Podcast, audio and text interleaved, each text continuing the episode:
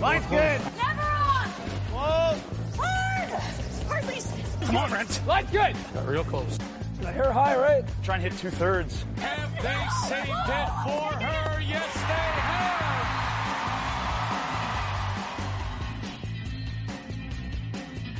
Welcome to Game of Stones, everybody. I am Sean Graham. Scott is alongside, as always. Hello, Scott. Sean, hi. How's it going? Oh, I, it's going well. I've, I've got a bit of a slow internet connection here today. That's weird because I do not, and we are in the same place. Weird, right? It's very, very strange. um, Oh, there she goes. there we go. enough, But good so we're here in the nation's capital, Oh, yeah, and uh, here we are, middle of August. First spiels on the the circuit, kicking off soon, if not this week, actually. So it's time to start looking at actually curling schedules. And what we wanted to do this week was look at the way teams have built their schedules for really the fall. Because once you get into the late part of December, around New Year's, sort of the post Christmas, post New Year's period, there's those two Grand Slams, uh, and then that's it, really. And teams are in playdowns, and if you're lucky enough to the Brier Scotties World Championship, so on. So really, the the way in which teams construct their schedule happens in the fall. So we wanted to look at how teams have done that, and you know, we could look at the Homans and the Joneses and the Koes, uh, the Kevin Koes. um, but we decided that, you know, most people are going to be familiar, generally speaking, with the Spiels those teams play in. Certainly teams like uh, Rachel Homan, uh, they limit what they do in the early part of the season. They tend to go to the same Spiels. They keep their travel to the major spiels. But what we wanted to do is look at some of the teams that have to struggle and play a lot in order to qualify for the Grand Slams. Maybe get a shot at the Canada Cup, not this year, but next year, and to really work the the curling tour in order to qualify for these big events. So we've picked two women's teams, two men's teams that are sort of on the fringe of being automatic qualifiers for Grand Slams. And mm-hmm. looking at how they have decided to structure their schedules in order to earn points while also getting enough rest to be at top form for the big events. So we picked two men's teams, two women's teams. That's right. And let's start with the women's teams because here's the, the the two we've picked here are going to have the biggest difference in schedule, largely owing to where they're playing from. So for the women's side, we've selected Kerry Galusha mm-hmm. and Hollie Duncan. So Kerry Galusha, most people are going to be familiar with. She is the what seems like 87 time defending champion of Northwest Territories curling. Obviously, it's not the 87, but she has been in 11, 12 Scotties representing the Northwest Territories. Hollie Duncan made her first Scotties as a skip last year, winning Ontario for the first time. So just based on geography here, Scotty, very different schedules. Yeah, it's going to be very different. Of course, we know uh, of, of the struggles of teams from the north coming down to play in, in Spiels. But with the help of a, a great group of sponsors, Team Galusha here, it looks like they're playing in quite a few Spiels uh, before you know the the hearts come up. I've got one, two, three, four, five, six, seven events for them.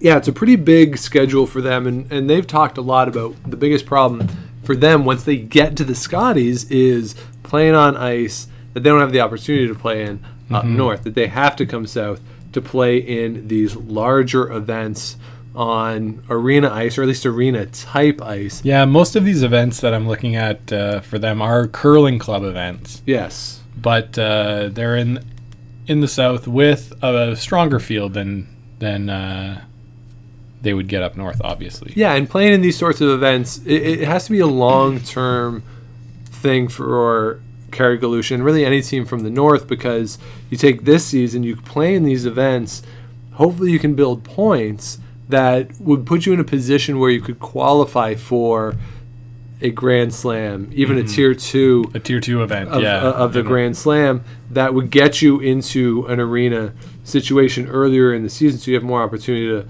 to play for it. So if we look at the Kerry Galusha schedule, she's starting in Edmonton on September 27th through the 30th at the Avonair Cash Spiel. Mm-hmm. Mm-hmm. Then the following weekend, they are coming east and they're going to play at the Stu Sells Tankard. That's probably their biggest event that's on their schedule. That's a major Yeah. event. There's there's two Stu Sells tankards. So there's one in Oakville Yes. that's at the beginning of September, and then there's this one at the beginning of October that's in Toronto. Mm-hmm. Toronto. Yeah. So uh, so yeah, both of them are big events, uh, big events on the Cash Spiel circuit. Uh, so Team Galusha is playing in this one in October. Then moving on to Kemptville about a month later. So I, I assume they'll go home That'd be my guess. and we'll come back uh, to the Royal LePage Fall Classic in Kemptville, uh, just outside Ottawa here, Yep. uh, from the 1st to 4th of November. So that's the first weekend in November. And then the very next weekend, back out west to Alberta. So uh, the Crestwood Ladies Classic in Edmonton. And then the weekend after that, again, the Red Deer Curling Classic in Red Deer. So it's three weekends in a row in November, sort of ramping up for that uh, push towards making the Scotties that starts in January. And uh, it's interesting to see okay, we're going to play in Toronto, take three weeks off where there's there's no curling, and then come back and, and go to Kemptville even. Like, uh, it's pretty far. Uh, Uh, it's time change. There's not a lot of places to stay in Kemptville, but I'm sure that the host committee do a good job of finding places for people to stay. And yeah, it's not that far from Ottawa. So no, and, and if you look at this this too, where they're flying into and out of, the only place I'm not sure, I don't know what Toronto has in terms of Toronto to Yellowknife uh, flights, but Mm-hmm. certainly I know Ed, Edmonton and Ottawa, you can fly direct that's right. from Yellowknife to these cities. So in terms of travel, you're not looking at to get to an event. uh, At least on the first event off of the, the travel, you're not looking at a two or three flight situation. So in terms of the logistics of getting around, it's not cheap, of course, to fly from the north to the south. We learned that uh, when we played the team from Nunavut last year, and they explained some of the challenges they were having in terms of getting around. But if you can minimize the disruption as much as possible, obviously that's ideal. And having the first event in the travel schedule being in Edmonton, and then in near Ottawa, so they're obviously you're going to fly to Ottawa for the event in Kemptville. That does minimize some of the disruption. That's right. Yeah, and and I'm not finding any direct flights from from Toronto to YZF Yellowknife, but uh, flights are anywhere from like 530, 540, all the way up to nine hundred thousand dollars. So, yeah, it's not a cheap uh, cheap ticket even to go to Toronto. So No, and you're bringing down everyone with you and the, the baggage that you have to mm-hmm. bring to play in an event. So yeah, you're right. It's not a cheap cheap thing, but when you look at the way they've structured this schedule, it makes a lot of sense. Yep. That you play in the West, you want to come East as well because you're playing different teams and, and so on and so forth. Edmonton to Toronto and Edmonton to Ottawa, very simple mm-hmm. in terms of the travel. You can do it pretty easily. It's not like you're flying from, I mean, Ottawa to somewhere like if you want to play in a, an event in Saskatoon, Regina, a little more complicated yeah, because direct flights are lesser, harder to come by. So, in terms of the structure of the schedule, it makes a lot of sense in the way that they've done it. And like you say, two trips down to the south is only going to be a good thing for this team, I would think. right. And then you know they've got the the Northwest Territories Women's Championship.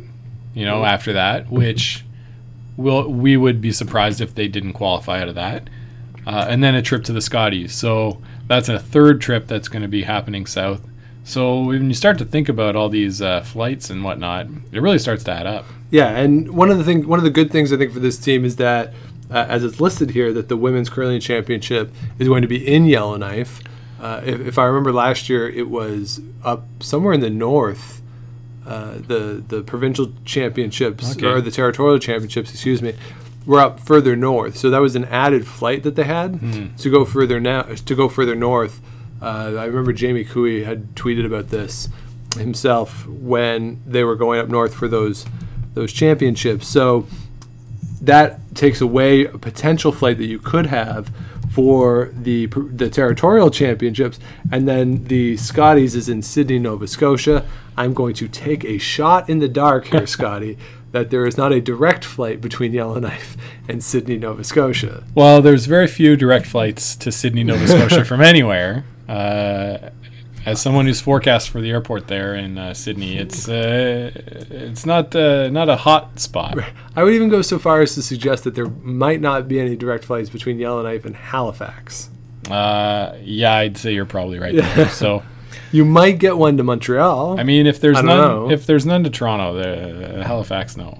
right. Yeah. yeah. So yeah, it's going to be uh, you know it's going to be a tough road to hoe, but it's really good to see the Team Galusha getting the chance to play uh, in quite a few events, and it's thanks to uh, they've got eight sponsors here listed on their Yep. on their website. Uh, all seems I'm not going to read them all because that seems like a lot of work, but And they're not giving us money. Let's be honest about True. that. Yeah. So uh, yeah, it's great that they've got the support of a lot of uh, local businesses and a lot of uh, national uh, type things like Asham Curling uh, is one of their sponsors. Yeah, and the thing with Kerry Galusha too that I'm always sh- stunned, not stunned, but like it, it always I'm always sort of reminded that whenever they interview either of her brothers or her dad, and the question is who's the best shot maker Right. in the family, all of them without reservation say, Say that it's Kerry. Kerry. Yeah. Uh, so it, that really always stands out to me that, that it's it's obviously not a question of talent; it's a question of reps. Yep. And the the struggle and the challenge to get reps repeatedly on the type of surface that you see at the Scotties. So the opportunity to get some reps at these events will be really good. I almost put this team at this point in the Krista McCarville category of hmm. they're good and they go and they're competitive, but if they had the opportunity to play more, that they could be a top team. Oh, big time! And and uh, they've added uh, Brittany Tran to their team this year. Uh, she played with Geri-Lynn Ramsay last year for sure, maybe before. Uh, she's another young player. In addition to Sarah Koltun being on the team, Yeah. uh, some some good young curling talent being given reps, not only in these cash spiels, but uh, presumably at the Scotties this year. So it seems like the team is taking an approach to try and grow at least their team and grow curling in the Northwest Territories by adding some of these young, very talented players. Yeah, it's a very good strategy that we've seen out of Kerry Galusha and the team there from Yellowknife. So that's their schedule. Now, a team that doesn't have quite the same logistical challenges is Team Hollie Duncan. Right, right. So uh, they're from Ontario.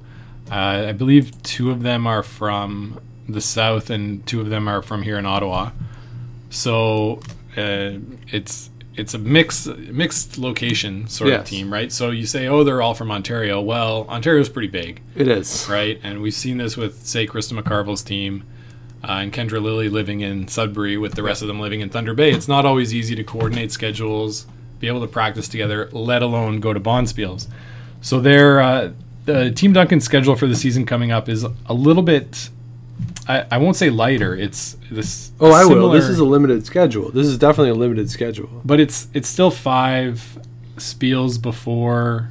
It's five events. Playdowns events? It's really five events, and then you're in playdowns. Yeah, So they, they're kicking off with the Stu Sells Oakville tankard.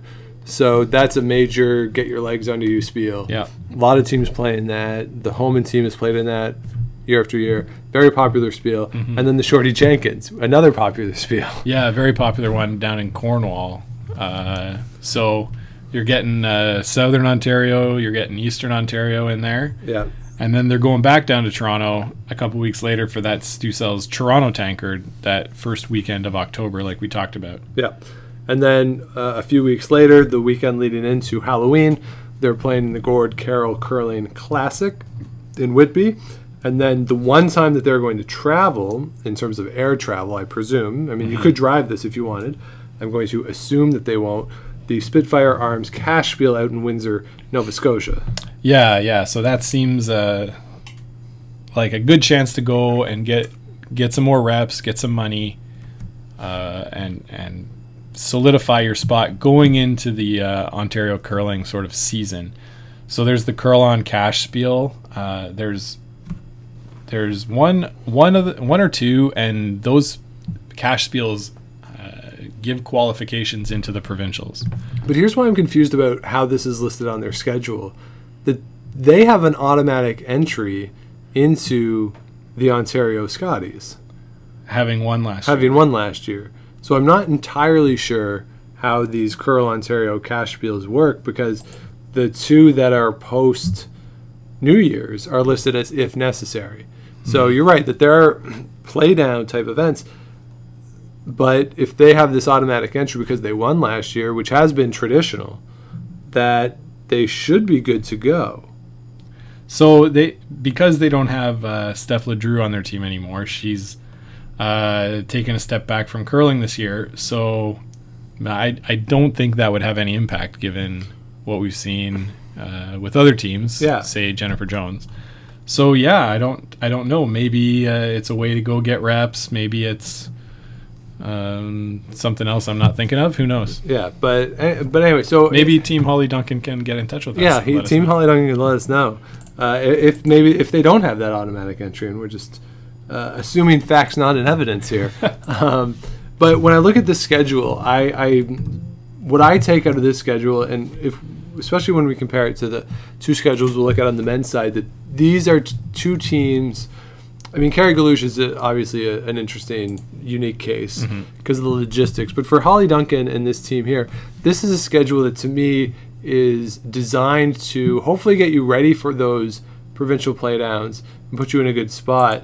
But it's not a schedule that is designed to accumulate a lot of points. This is not a schedule that's going to get you, unless you win the Scotties, entry into the Canada Cup next year, for instance. You're, the, the volume of events isn't quite there.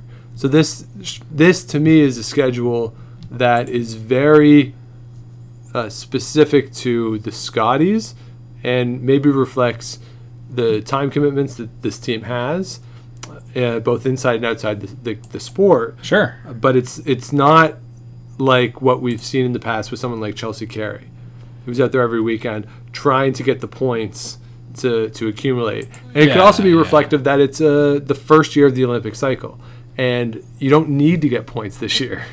No, that's true. That's true. So it's a chance for a lot of teams to uh, take it a bit easier, you know. But uh, it does seem to me like the both of these teams are trying to make it so that they can at least try and earn their money back for for what they're putting into it. You know, uh, Right. entry fees and travel, uh, traveling to practice as well.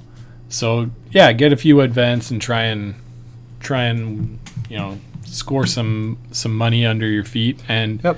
like you say get ready for those provincial championships Yeah, and again, no no hints on either one of these schedules for Grand Slams or anything like that. So uh, there's no expectation of qualifying for those events this season. Right So we'll see what happens in the future for these two teams. So let's transfer then over to the men's side, where we're going to look at two teams that are very much going to play a lot and really going to go hard for some points in an attempt to qualify for Grand Slams this season. yes So let's start. We're going to look at people who used to play together because it's fun to do that. So let's start with uh, Matt Dunstone's team, Team Dunstone. And this is a, new team on the docket here. And they are going to be, excuse me, aggressive in their schedule. yeah this is a really really ambitious schedule i would say in looking at it there's uh, there's 11 events before new year's now three of them are or two of them are grand slam events and one is the canada cup that are listed on here and they've they've still got to qualify for those events Uh, but still, holy cow! It's a it's a really heavy schedule. It's sort of all over the place. Uh, they start with the icebreaker uh, spiel in Winnipeg uh, at the end of this month. The next weekend to the Oakville uh, Fall Classic. Then the next weekend to the Stu Sells Oakville Tankard. which makes sense, right? There's this the Fall Classic ends on September 2nd, then the Tankard starts on the 6th. Yeah, it makes so sense it makes to stay sense for to sure. stay and to play two in Oakville. but it's uh, and then they have a weekend off and then another weekend back in Saskatoon for the College Clean Restoration Classic. So that's four spiels in five weeks. Yes. That's uh, that's hitting the ground hard, you know. Yeah, and also in three different time zones. That's right. Which yeah. I realize it's only uh, they're only changing an hour at a time, but still, it's something to, to think about. At Oh, least, absolutely. in how they're going to do it, and then they take a couple weeks off because there's not really much going on. I believe the Elite Ten is going to happen during that time. The first right. World Cup event is going to happen during that time. Then you have the Canada Inns Men's Classic at Portage la Prairie. The the Canada ends. Canada Inns. I always say that wrong. You I always add say an A. Canada. I always add an A Uh, to it. Um, you'll learn one day. and then they're coming here to the National Capital Region for the uh, Challenge de Curling de Gatineau, Eh, la. which used to be the casino spiel Yeah, Um, yeah. here locally. Very big spiel. It's the spiel that uh, Jean Michel Menard um, has won a bunch. Oh yeah. And I would say he's probably the biggest star at that spiel because he's the local guy here. And uh, everyone loves to see him play well at that event. And from there, they're hoping to qualify for the Masters, the first Grand Slam that they have on, on their schedule out in Truro, Nova Scotia. Uh, and then they're hoping to play uh, in the Tour Challenge a few weeks later. Yeah, either in the tier one or tier two, based on how they do in the first. And they'll uh, definitely play in at least the Tier 2. You'd think, yeah. They'll, they'll definitely get that, and that's in Thunder Bay. So that's another one where, so if you look at the, the schedule here, they're going to play October 12 to 15 in Manitoba. Then they're coming 18th to 21st in Gatineau. If they qualify for Truro, 23rd to the 28th, and then the Tour Challenges in Thunder Bay starts on the 6th. I would assume you go home there because to get from Winnipeg, the Winnipeg area, uh, back to Thunder Bay is not really hard. It's not a, ch- a long trip, so you would go home there. But if you're in Truro, maybe you don't go home. I don't know, but that's a lot of time on the road leading into that tour challenge. Yeah, it'd be another another four weeks there on the road. Uh, so it's not uh, not easy, and then you know a, a little break for that uh, long weekend for Remembrance Day. if you work that- for the government. For those of you who get it, yeah. uh, out west we got it no matter what. So okay.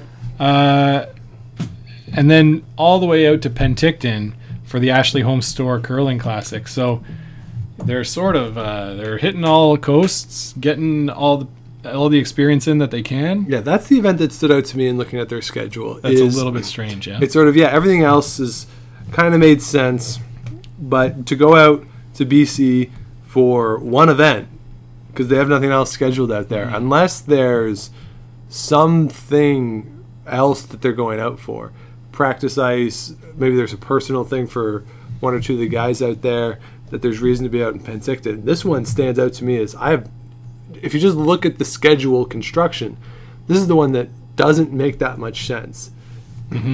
Yeah, no, you're uh, you're not wrong to be to be honest, but hey, uh, Penticton's beauty. Uh, even in November, it's pretty nice. So uh, why not go out there? And then after that, there's the Canada Cup, which again we don't know about. The Boost National, the the next Grand Slam, and that one's in Conception Bay in Newfoundland. That's going to be a, a trek for anybody, no matter for everyone. And the thing is, Who everyone who plays in the Canada Cup will have qualified for the Boost that, National. yeah. And the Canada Cup ends on December 9th.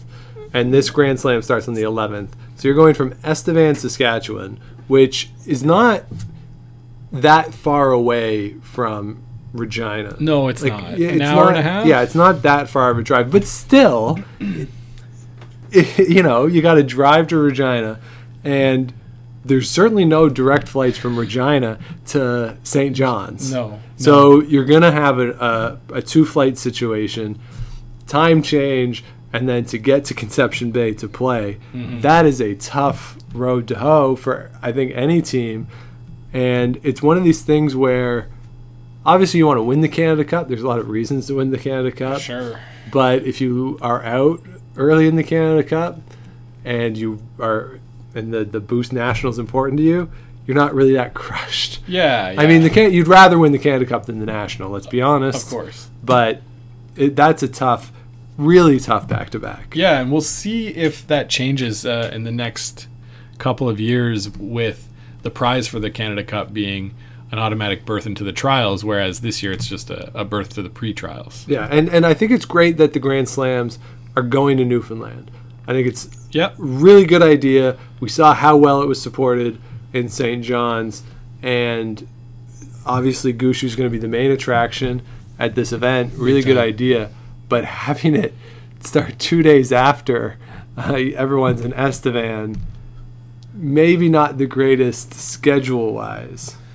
Yeah, yeah. It's sort of like the Canadian Open in golf happening after the the British Open, right? Yeah, it's not- It's like, oh, we've got to get on a flight and go back. So And here's the thing the Canadian Open, the Grand Slam in curling here, they're playing it in North Battleford.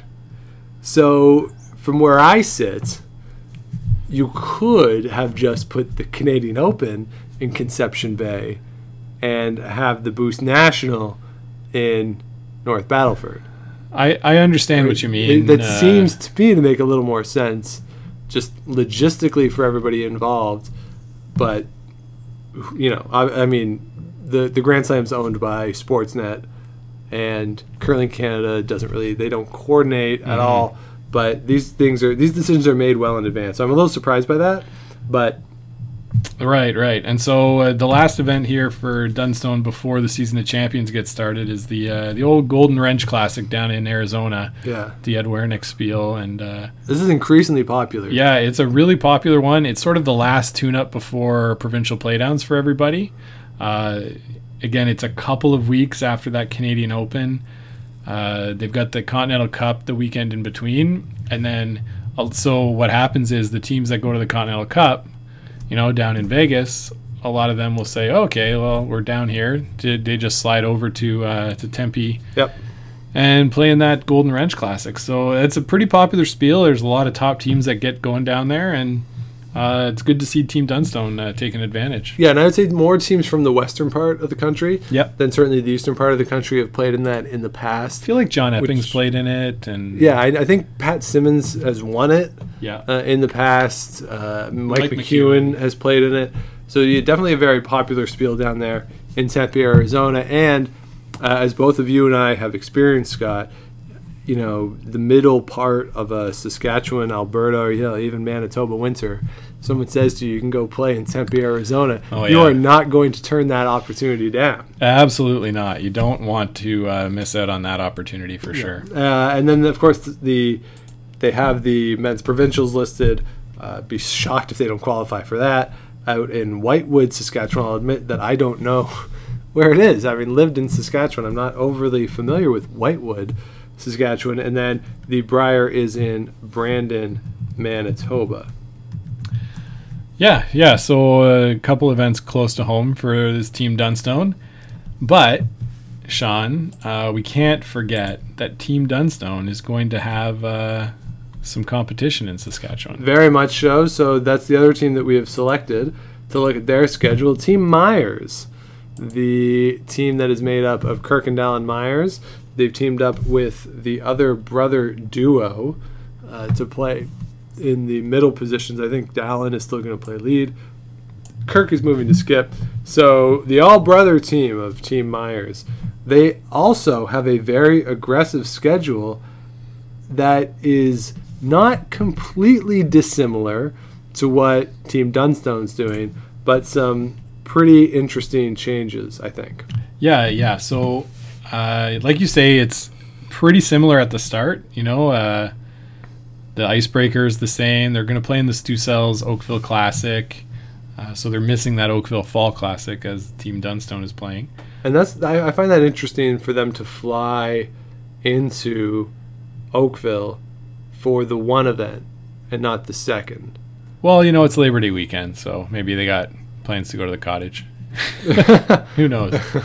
But what's what's interesting to me is they've got an event listed here on the 20th to 23rd of September, the College Restoration Curling Classic back in Saskatoon, and then they're coming back to Toronto for the Stu Sells Toronto Classic. So Yeah. they're going to play uh, in Winnipeg, then Oakville, then Saskatoon, then Toronto, Yeah.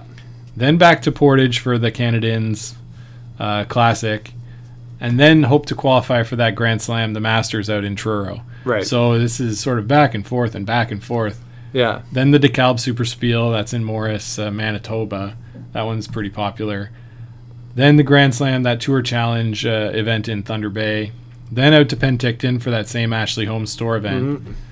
Uh, then they've got listed here again the Canada Cup and the Grand Slam, the Boost National. So they seem to be crisscrossing the country Yeah. uh, on this sort of schedule. Yeah. They they only play back to back weeks. Uh, that the Toronto Stu Sells in October, and then the Canadians the next week in Portage, and and then if they qualify for the event in Truro, that'll be That'll be uh, a back-to-back, week later. yeah. So, so I mean, this is a pretty ambitious schedule. Uh, it seems a little bit more haphazard than the Dunstone schedule, but uh, Matt Dunstone's team could be, you know, could be going home in between. right events so, anyway, Yeah, but yeah, this is yeah. So it does seem a little more all over the place in that what we've seen from the other three teams that we've talked about, really, uh, maybe Hollie Duncan's maybe not as much, but that the schedule was clearly there's a clear narrative to it, in that you know you're you're going to a place you'll spend a, a, more than just four days there.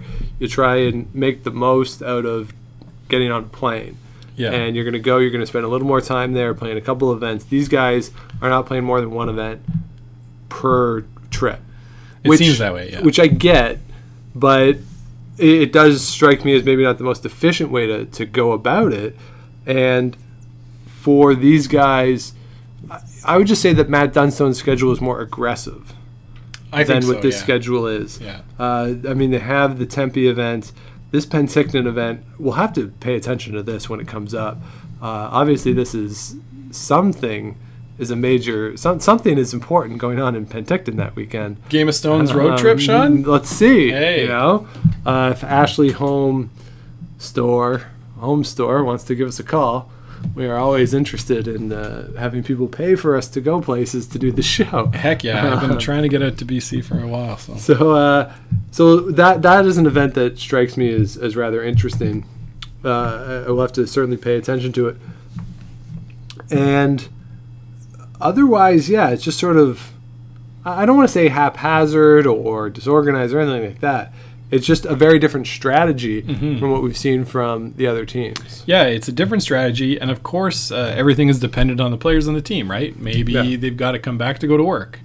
Uh, who knows, right? Yeah, So there's and- all sorts of personal commitments and uh, and whatnot that goes into making a schedule. Yeah, and we can't forget either that uh, Kirk Muyres has mixed doubles responsibilities now to play with Laura Walker. That's right. and a after they won the Canadian mixed doubles championships last year, they will be playing in one of the World Cup events uh, Together, as the yeah. two of them together. They'll certainly be playing in the national championships. I'm sure they're getting funded, so I'm sure part of this schedule is designed around his need to have time to go play in those events as well Oh, for sure. so that would be part of this uh, for him. So, you know, if we look at this as just a Team Muyres schedule, maybe it seems like wow they're going to fly and come back, whereas other teams don't do that. Maybe there's some mixed doubles things that he's going to be playing in. Mm-hmm. Certainly, the events in Oakville, Laura Walker would be there with her team. Right. Uh, I imagine we haven't looked at their schedule yet, but I'm sure she'll be there. At the very least, they could practice, do whatever. So I wonder how much coordination there was on those two fronts to see if they could be in the same place at the same time, whether it's to play in a quick mixed doubles spiel or just to get some practice time. Yeah, and it's a crazy world that we live in now. We got to think about all these things about uh, mixed doubles. Uh, we got to think Olympic cycle, uh, World Cup. There's so many events that we've got to consider Uh-huh. uh, on the schedule this year. That's different than it has been for the last uh, couple Olympic cycles. So For sure. So if you look at the Dunstone Muyres schedule, would you say that one is, do you think, better suited in prepping for those Saskatchewan playdowns? Well, the Dunstone schedule, like I said, uh, it goes really aggressive at the start, and I like that strategy to try and build up a, a base of money that can and to build up points to get it into these Grand Slam events, right? Yeah. So uh, by taking that strategy, they're positioning themselves well to do that. I think Kirk Muyres' team is is also doing a good job. It's maybe a little less aggressive, like you said, but what's great to me uh, out of everything from talking about all this is how many sponsors all of these teams have. Yeah. There's a lot of money available f- for them to be able to go and do these spiels. So to me, that's the most heartening thing is that yeah, these teams are like are really good teams. They're national level teams and players, but they're not at the level of of say Kevin Koe or Brad Gushue or Brad Jacobs, right? They're just not of the same notoriety. Right. But it's great to see that they're still able to get a lot of money from sponsors and be able to go to these events and win money to help them uh, pursue their curling dreams. Right, and this is how they're going to get to that level. Yeah, is 100%. just by playing. And we talked last week about, you know, the the World Cup and who gets picked and the money and how that all plays out. This Mm-hmm. is a, a sign that I don't think it's an even playing field in s- terms of the resources. Nor, No. frankly, should it be. No. Um, I, you know, the the better teams have more access to resources, and I think that's warranted Right, in, and in by- a lot of ways. But here, here, the, but we, you don't want other teams to be shut out from an opportunity, and these these are two schedules that demonstrate that people have an opportunity. I think the Kerry Galusha schedule as well is very. Uh, very optimistic in terms of the availability of resources to teams Yeah. who are not at that top tier. Exactly. It's I think it's really awesome, uh, and I wish all of these teams good luck. I'm gonna try to go to that uh, Royal LePage in Kemptville. Yep. Let's make a point to go out to Gatineau too. Yeah, we should. I've always wanted. I've never gone to it, but apparently it's a really good time. Yeah, it should be fun, and I'm sure we'll there'll be people from the curling club going. So we'll put our uh, feelers out and see if anybody wants to watch a game. Maybe uh, record a pod. There you go. So, uh, so there you go. So those are four schedules of of some of the teams that we found really interesting. You know, as as teams continue to announce, you can look at their schedule, see how they're they're mapped out, and I, I love the logistics of these things. I really do, just in terms of who's going to be who flies where, how you organize it. Now with the mixed doubles responsibilities, as we talked about, and then the personal responsibilities that everyone has, whether it be family or employment or whatever it is, finding that balance and uh, how it all works out in the end. So putting these schedules together is actually an extraordinarily difficult task. So it's it's fun for me uh, to to look at the final product once it comes out. And one of the things, of course, about curlers, Scott, is that in the summer when you know offices are empty or half empty with people not really being there taking their vacation time, these curlers in there working hard so that they can get the time off they need You know to it. fulfill these schedules. Yeah, that's what I'm doing this summer, Sean. I'm I'm working hard so I can get time off to go to Bonspiels. There you go. Win some money, right? Hey, there Yeah. you go. Yeah. um, so there you have it. That's our little breakdown of some curling schedules. Let us know what you think in the comments. You can also get in touch with us via email, Game of Stones podcast at gmail.com. On Twitter, it's at Game of Stones Pod. Scott is at Scott Likes TV. I am at Dr. Shawnee Fever.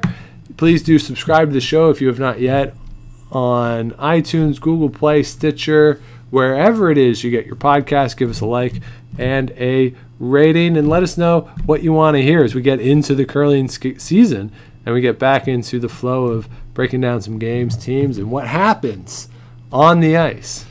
Yeah, I'm looking forward to uh, getting some teams on the ice and breaking it down. Sean. There you go. So next week we'll be back. We have a, a fun episode next week for you that I'm not going to spoil because I'm very excited about it. But next week we have a fun show for you as we continue to prepare for the return of curling, which we have all been so excited for for no other reason that I've been sweating for two months straight. so, uh, so until we talk to you then next week, keep your brooms on the ice and don't dump that intern.